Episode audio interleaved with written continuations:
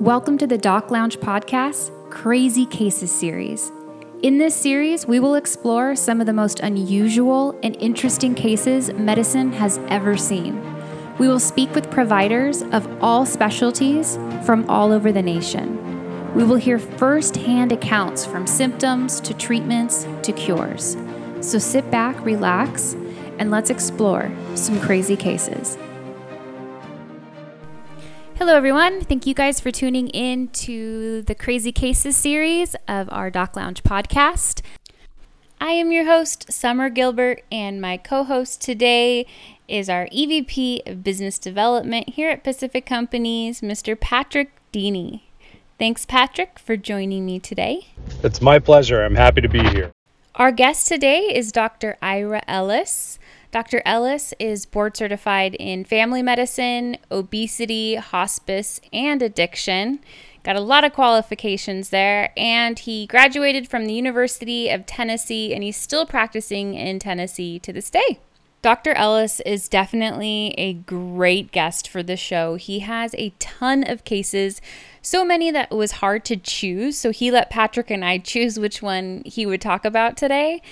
So we chose one case that kind of led into another case, and we're so happy that we did. It's when you listen, it's extremely different than you think it's going to be. And a quick reminder all our Crazy Cases episodes are HIPAA compliant, no patient names are shared. So, with that being said, without further ado, here's our conversation with Dr. Ira Ellis.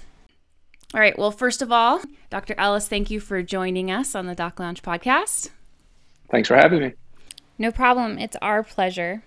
I'm really excited for this episode. So let's just jump right into it. Let's talk about these cases.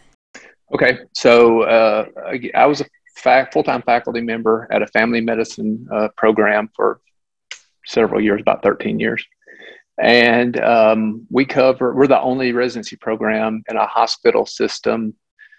Uh, i think it's like a 600 bed hospital. And we basically do everything except burns and transplants.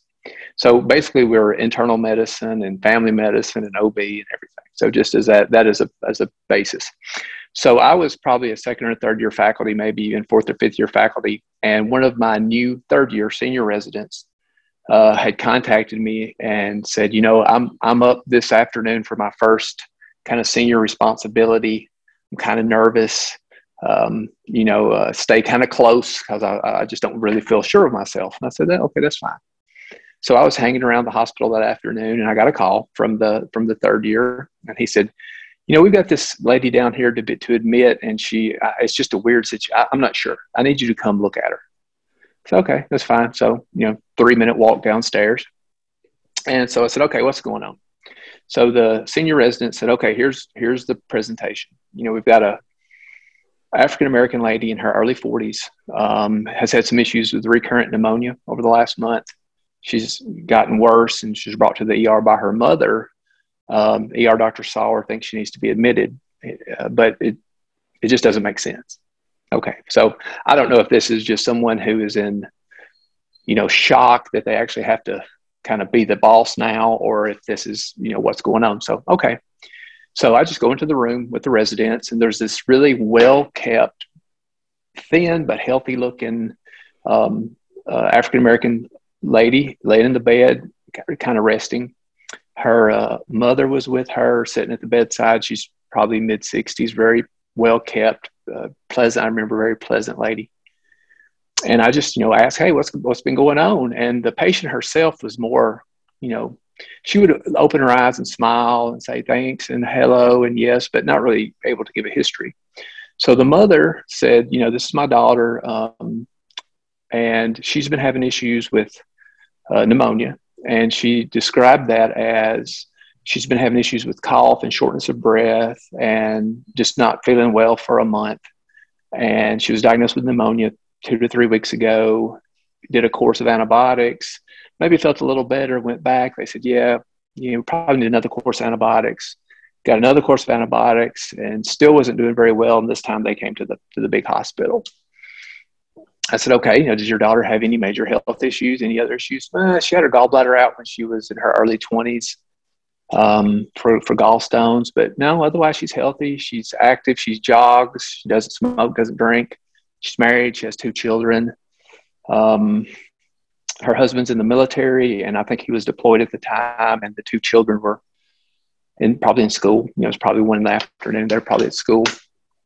And um, I said, okay. So we, you know, examined her, and she was just kind of lethargic. I mean, nothing really stood out. She didn't look, you know, she wasn't in respiratory distress. She was just kind of ill appearing, but you know, nothing out of the ordinary. Her lung sounds were good. Her heart sounds were good. She wasn't tachycardic. So I thought, yeah, hmm, this is the this is a strange pneumonia. This is, yeah. So we went we, and this is this is probably about two years before electronic medical records and and electronic data was a standard. So we were still getting paper results and everything. Mm-hmm.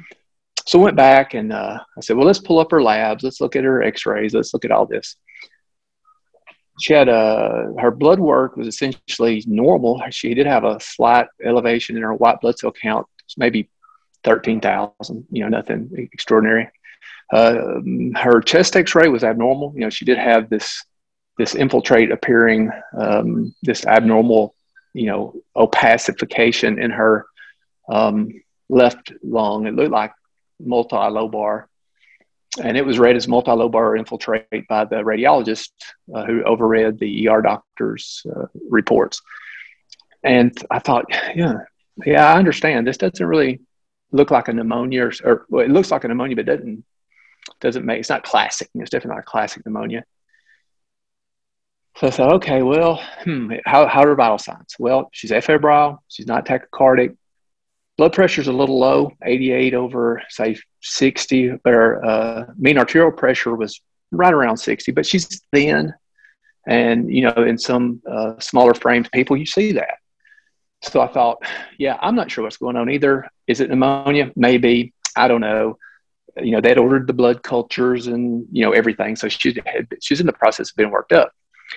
And so I went and talked to the emergency room doctor, who's 20 years experience, and and said, "Do you do you think this could be anything else? Because you know, nothing is impressive for pneumonia. She's got an abnormal chest X-ray, but uh, you know, I, I don't know that I would just say this is it's an easy something to write down, but I just don't know." So he said, "Yeah, I just think you know she's probably got an atypical pneumonia. She's relatively young. You know, okay, okay, okay." So I go back to talk to the the mother, and you know we explained okay we're going to admit your daughter to the hospital. She may be here a day or two. We're going to get blood work. Obviously if there's any decline in her respiratory status she may need to have um, to be intubated or i think we were using BiPAP a little more frequently back then. But anyway we may need to intervene. She gives permission do whatever you have to do. And very religious kind of family you know we kind of believe whatever happens happens and you just do what you have to do. Okay okay so while we're having the conversation, the oxygen saturation alarm starts to go off. She's starting to desaturate. So we kind of do a little sternal rub, wake her up. She recovers, but then as soon as she kind of gets stuporous, that O2 sat drops again. So I'm trying not to be the the main decision maker. I'm trying to help have the third year kind of step in and do his duties um, as the senior. And so I just looked at him and said, Hey, what do you think we need to do here? You know, she's dropping in the uh, low, well, mm, mid 80s whenever she closes her eyes and tries to go to sleep. And he was like, oh, you know, maybe we should just just intubate her. I, and I said, well, obviously we, we don't know what's going on. Number one, we don't know what's going on. Number two, we don't know what's going on, and so we can't predict what's going to happen next. So yeah, I think the best course of action would be to just go ahead and intubate this lady. Her blood pressure's low not the worst I've ever seen, but yeah, th- this doesn't make sense. I don't know how to control the situation because I don't have a diagnosis. So we, you know, talked to the mother really quickly and said, "Listen, we're just going to go ahead and put your daughter on a ventilator and get this sorted out." Okay, okay. So the respiratory care team comes shuffling in, you know, and and um, and uh, the standard at our hospital for uh, the induction for a for a elective intubation was um, Versed, and so they were drawing up the Versed and everything. And um, for some reason, the uh, residents uh, looked at the mother and said, "Now your daughter doesn't have any allergies. You know, you said she's healthy and doesn't have any problems." And they're like, "She said, well, you know, when she had that surgery for her gallbladder, they told us not to ever use something with a B, benz, benzos. She doesn't do good with benzos. Mm-hmm. And I said, okay, well, all right, let's not use the Versed. Um, so, what other options do we have? So, the resident, you know, the third year resident, he said, well, you know, we could use a paralytic. And I said, yeah, you could, but then the lady can't breathe. She's paralyzed. She's going to be anxious. She's going to be, uh, you know, as aware as she is now. Yeah. So, you know, it, oh, wow. you know, we don't really, you know, we don't really use paralytics like that. You could. Yeah, I said, yeah, you could, but that would be cruel and unusual punishment. So let's anything else. and the guy, and so he said, well, uh, you know, and so this was when propofol was making its big, oh, you know, sure. it just kind of, yeah. And so they said, well, you know, we have this propofol stuff and it, you know, it, it does everything. It, it, it, it, it uh, it's, it's, an analgesic, it's an anxiolytic, it's a, it's a paralytic essentially. So it's kind of the best of all the worlds we're looking for here. But, um, at that time, uh, the only people who could could give an IV push of the propofol were uh, medical doctors. Uh, they they wouldn't allow nurses to push, and even in the ICUs, if you were using it for uh, ventilated patients, uh, there was some kind of protocol where the critical care doctors had to be present. I, I don't know, but anyway, they said, "All right, well, Doctor Ellis, you're the attending physician. You have to push the propofol to you know." So we can get this intubation done. And I said, okay, that's fine. So we got everything hooked up, had our flushes ready, and like a tenth of a cc of propofol and just asystole. Oh no! Immediate, and oh, I'm boy. talking about. I mean asystole, and I just said, "Whoa!" This, and of course, I knew immediately what the diagnosis was. Y'all have any idea? I have no idea. No. Okay, so I knew immediately what it was and so of course you know so you got the mother sitting three feet away reading the newspaper. You've got every medically trained person in the room's jaws hitting the floor. And the residents eyes are bugging out of their head. And i thought oh all right start cpr you start chest compressions just bag get the bag going let's go. And so I said, and we probably just need to go ahead and intubate her since, you know, Renee systole. So they're in the process of doing all that. I come out to the ER doctor and I said, I know what's wrong with her and we need a pericardiocentesis kit. She's got hmm. tamponade. She's got tamponade. And that abnormal x-ray, that, that opacity on the left side is not, it's not an infiltrate. That's her heart. Uh, and and so that's the problem. She's short of breath. She's fatigued because her heart's not beating. Her blood pressure's low and I just took away the little bit of blood pressure support that she had with my propofol. Oh, geez.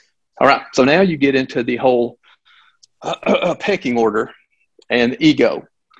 and the and the ER doctor said, "No, you're wrong." And I was like, uh, "Well, okay, but there's only one way to find out. We need to do a pericardiocentesis immediately." And he said, "Yeah, but you don't have those privileges, so there's not going to be a per- pericardiocentesis performed." And I said, well, unless you have another diagnosis that would explain why she would go into asystole instantly, I think we should do one. He said, she's allergic to propofol. It's an anaphylactic response to propofol. And I said, see, the trick with that is, is the anaphylactic reaction is usually your second exposure or third exposure. She's never been exposed to propofol. This is no. I said, now could it be a, you know, just, just total bad luck? Yeah, but no, I've never seen anybody have a, a reaction that is instantaneous. You know, this was instantaneous. Mm-hmm. And so he kind of looked at me for a second, kind of looked in the room. And of course, it sounds like it's 30 minutes, but it's like, you know, a minute. yeah. Right. And he, and he said, okay, you know, he said, hey, all right, give me a pericardiocentesis tray.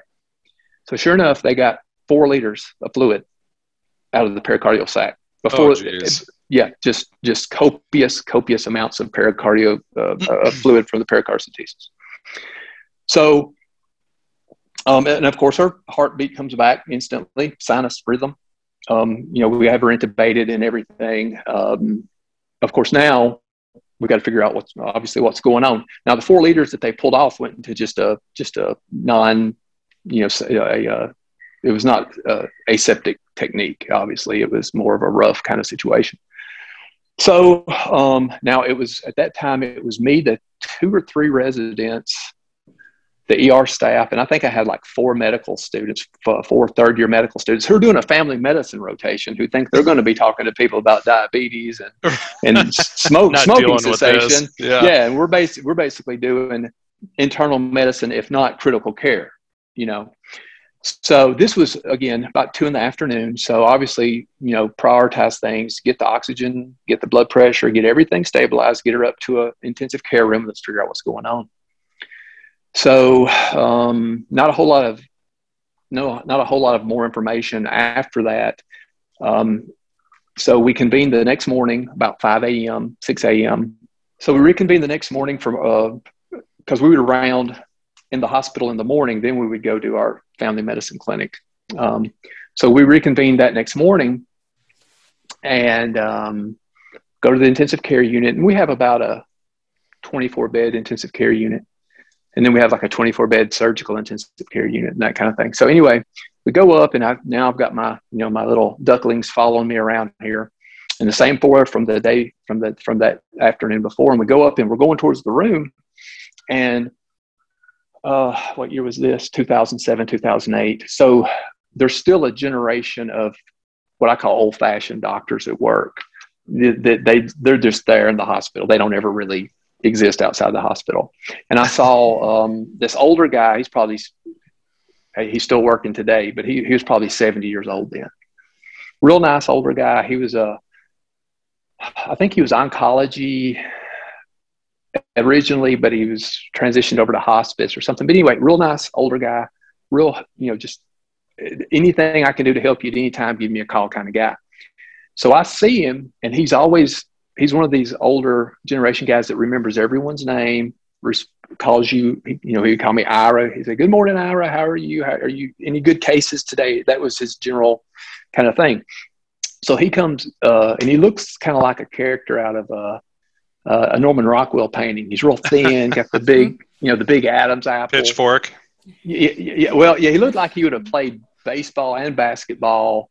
Anything a tall, lanky white guy would have done in the 40s and 50s. but again, anyway, so he's walking up, and you know his whole body moves. You know, he swings his arms, just real, real character. Anyway, so I see him, and and uh, I'm getting ready to say good morning, you know, and I'm getting ready to get my good morning. And he comes up and he literally stops and puts his hand on my shoulder and he says, You didn't do anything wrong. And I thought, That's odd. What yeah. are we talking of? What are we talking about here? And I said, uh, I'm sorry. Yeah, who knows? You know, who knows what the punchline is going to be? Yeah. And I said, I'm sorry. And he said, Yeah, this lady over here that y'all got in the hospital yesterday, you didn't do anything wrong. And I thought, why are what are you why are we talking about this lady? So come to find out uh, he was on call that the, the night before and uh, the fluid was sent and it was stage four breast cancer. Oh wow. Whoa. It was yep. So come so what he had done 11 o'clock at night i guess the pathology did their you know they call them the cold slides or just a quick look or whatever the pathologist who was just like him, the old fashioned dude that doesn't really go home unless things are done. He saw something in the cytology that looked like breast cancer. He did some more tests, said, Yeah, I think this is a breast cancer. Called the ICU. He said, Hey, does this lady have any signs or symptoms of breast cancer? They go in, I guess they do a breast exam on the lady at midnight. They don't really feel anything, but they get a radiology tech to go up there, do an ultrasound, find a bump somewhere in her breast. Mm. Call call the oncologist at like 1.30 in the morning. He comes in on call to do a consult at like 2.30 a.m. He looks at the picture, says, yes, this is, while not diagnostic, an ultrasound is not diagnostic. He said, yeah, this is consistent with a breast cancer. This, the fluid sample has uh, breast cancer cells. She's got stage four terminal breast cancer with oh. no other manifestations. Wow. And he said, here's what, here's what would have happened. She would have died in her sleep. And family would have, you know, refused an autopsy, because in, in the in the Bible Belt, I'm in the you know the traditional Bible Belt. Most people Sure. don't get autopsies. You know, they just say, "Well, it's God's will." You know, they passed on, or or you or you know they call the the um, medical examiner, and if there's not a you know an extra hole somewhere, they're like, "Yeah, PE, MI, you know, kind of thing." So he said, "Yeah, she was bound to die young."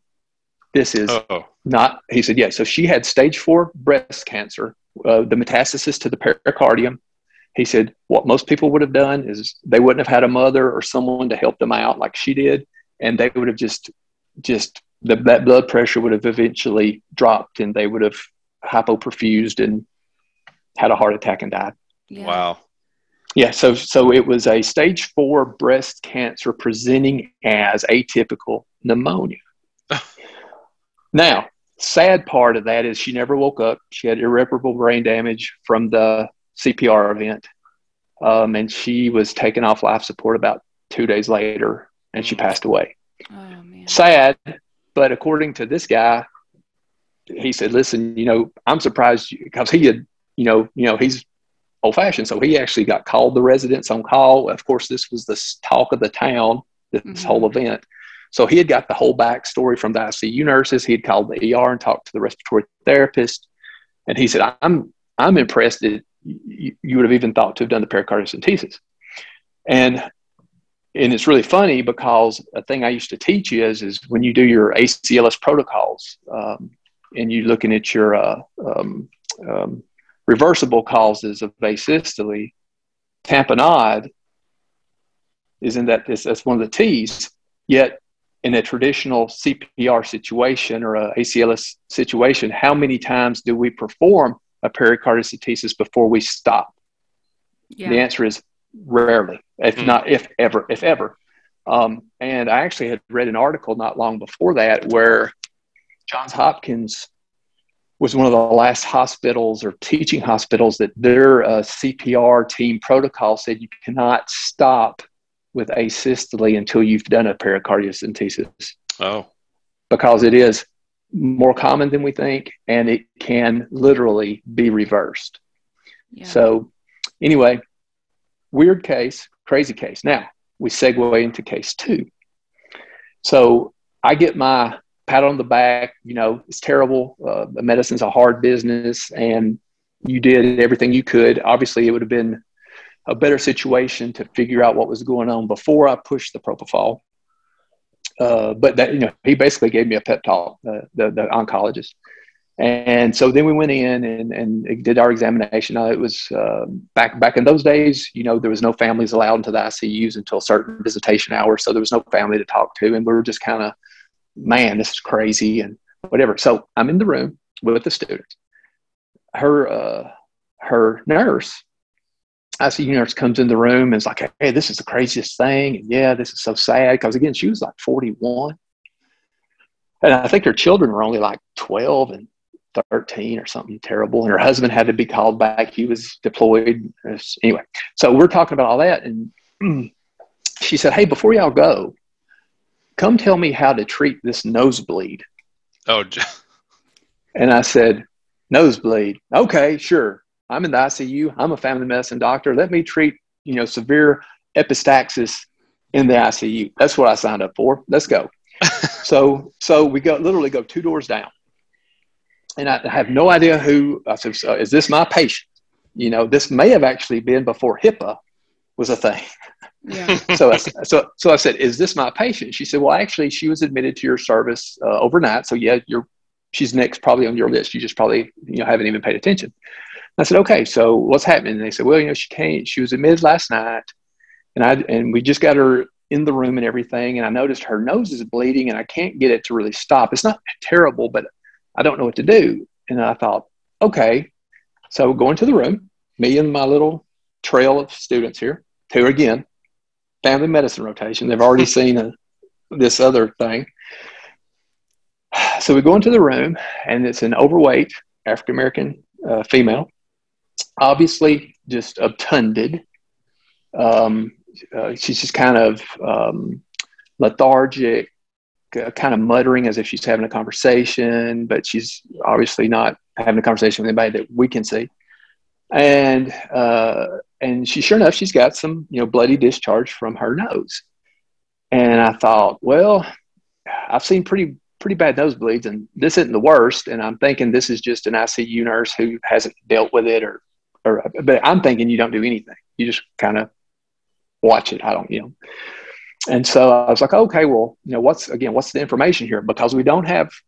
Um, I don't think we at that time we maybe could access labs, but I think we still had paper charts. Mm-hmm. So I said, let me see her chart. So they hand me a plastic chart with flip it open and it's an empty plastic chart because the information hadn't been transferred from the ER yet.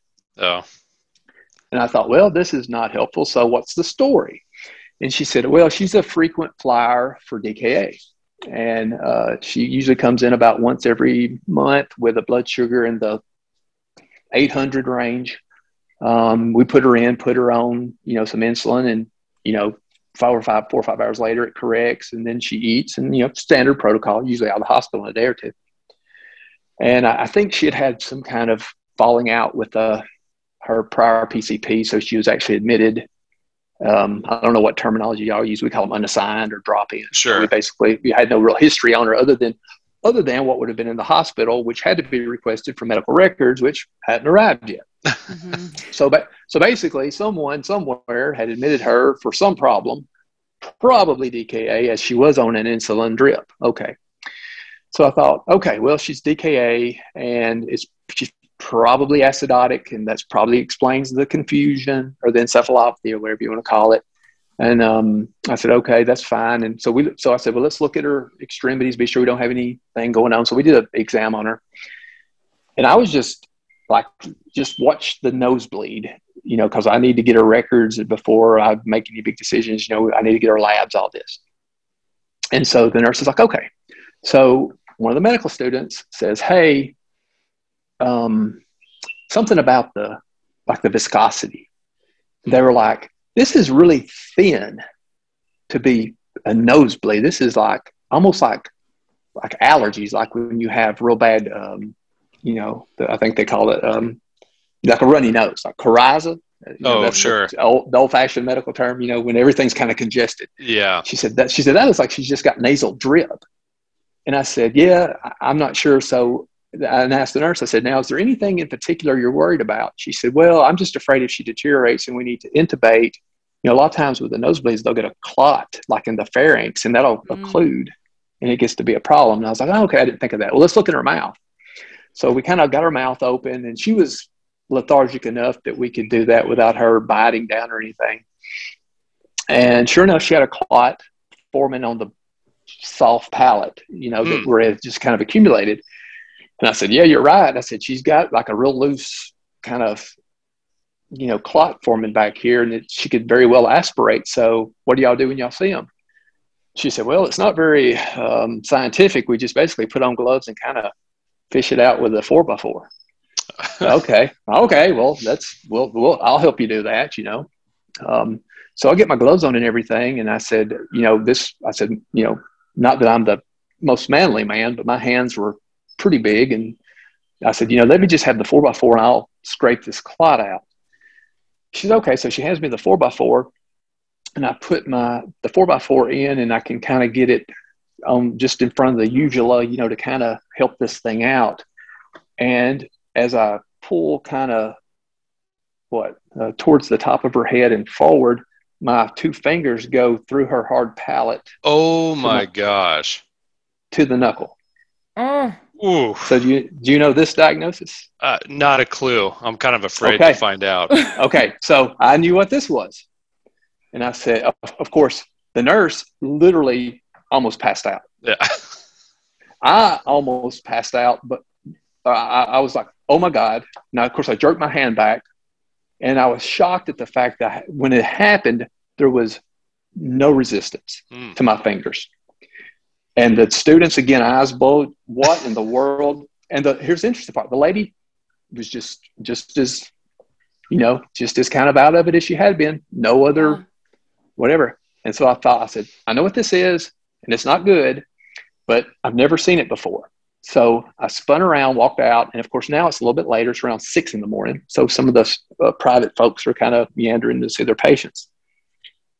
And I saw an infectious, one of our wonderful infectious disease doctors, who's a Filipino uh, lady who trained. I think her and her cousin.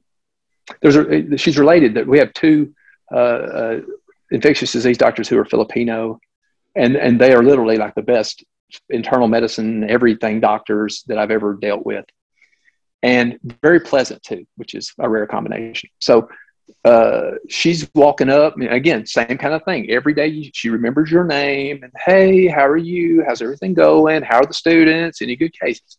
And I literally just pointed at her and I said, consult now, come here now. So she's like, hey, what? And so I walked out, put my hand on her shoulder and pushed her into the room.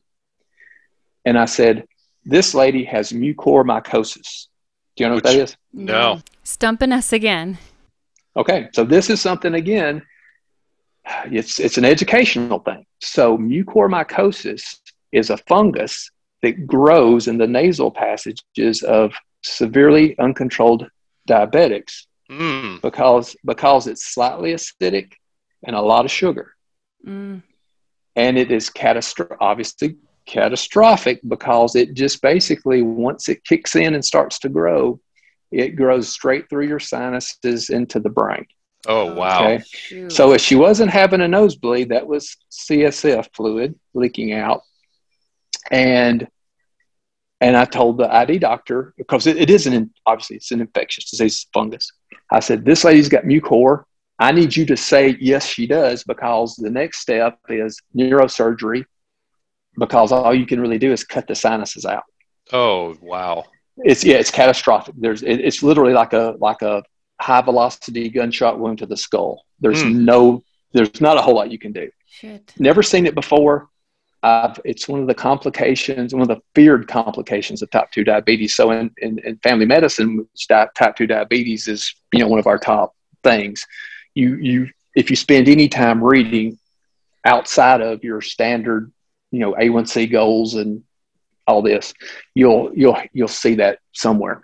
Anyway, um, and, and I think there were some cases that probably, I don't think it's New England Journal, but I've, I've actually seen a few cases where they would show just like a bruise on the hard palate, and that was the diagnosis. It, it wasn't a bruise; that was actual the fungus, which oh appears to be gosh. green, green red. Yeah. So, so she comes in there again, very pleasant. She's not argumentative, and she says, "Well, you know, that's kind of uncommon. I haven't ever really seen that myself. What makes you think that?" And then I said, "Okay, here's the lady's nose. You see this fluid?" She said, "Yeah." I said, "That's CSF."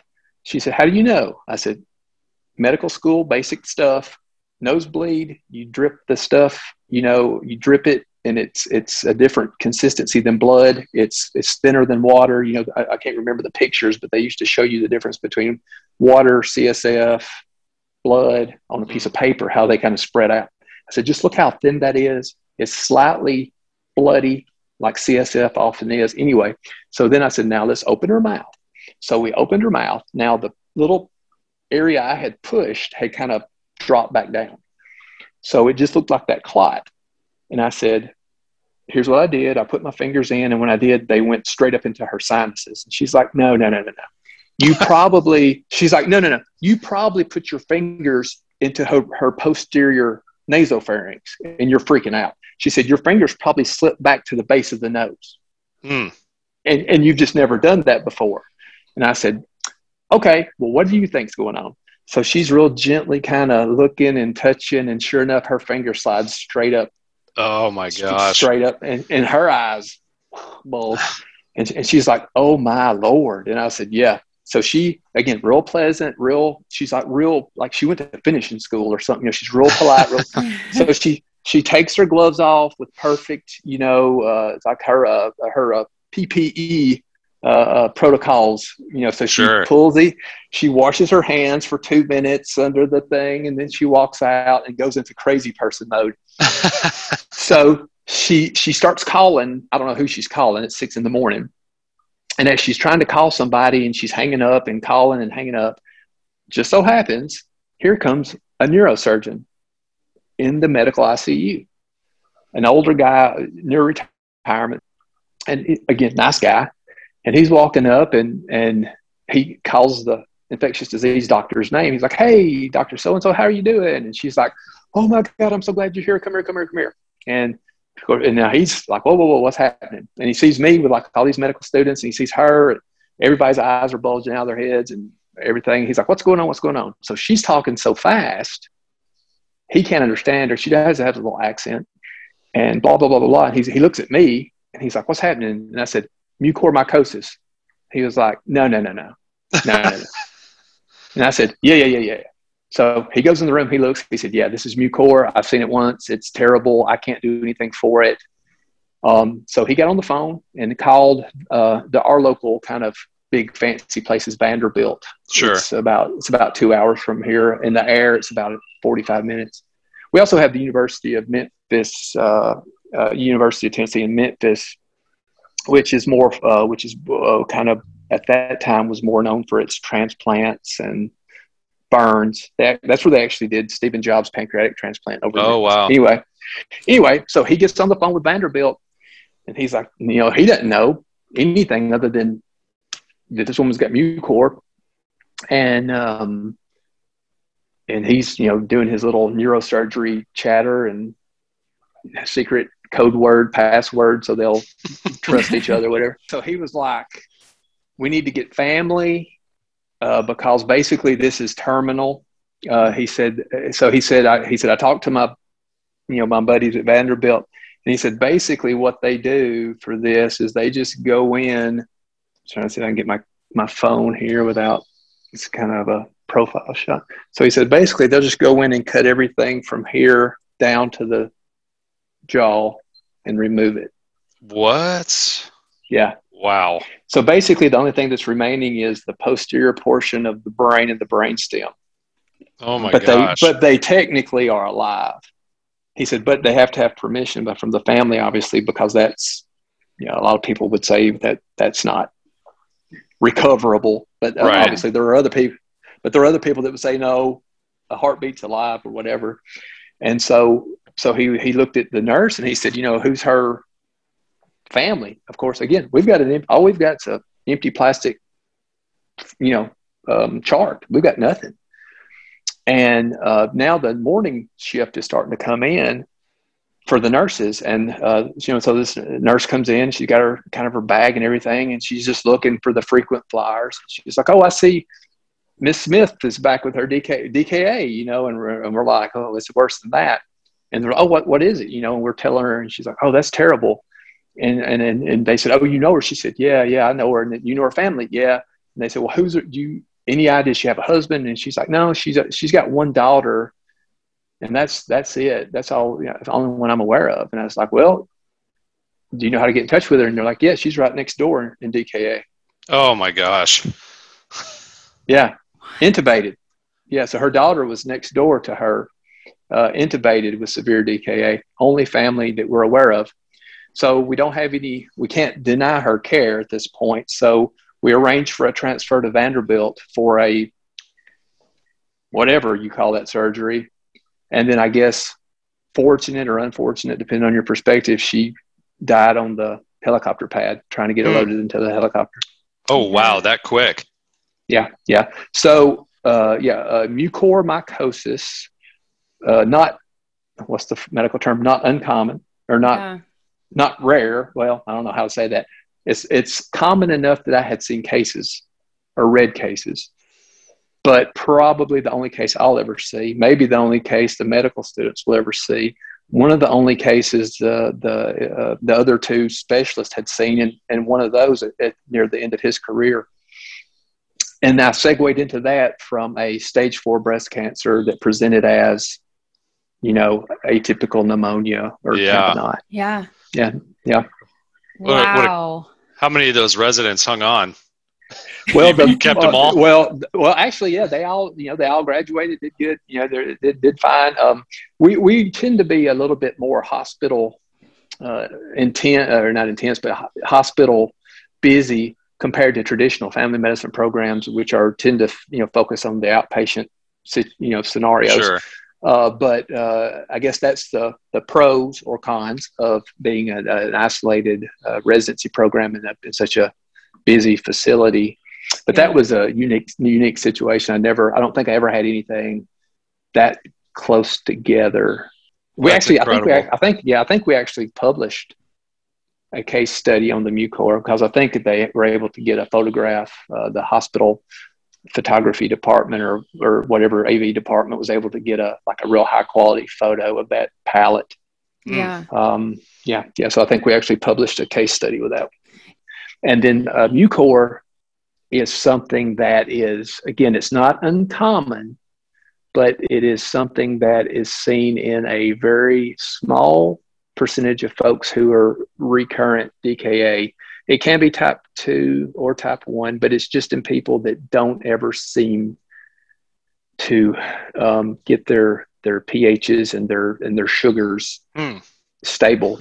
And so, okay, all of us right now, if we did a nasal, a deep nasal swab, could is there mucor in our sinuses? Probably. Yeah.